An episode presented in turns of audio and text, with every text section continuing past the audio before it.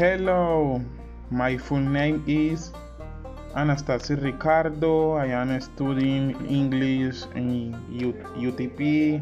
I am external, external student. I am plan to finish university this year. After finish the careers, I plan study maestria. I go to years. I have two children mine and, and three children a dog. When I finish uh, my studied uh, travel in the world, I visit Canada and Inglaterra with my family. I will.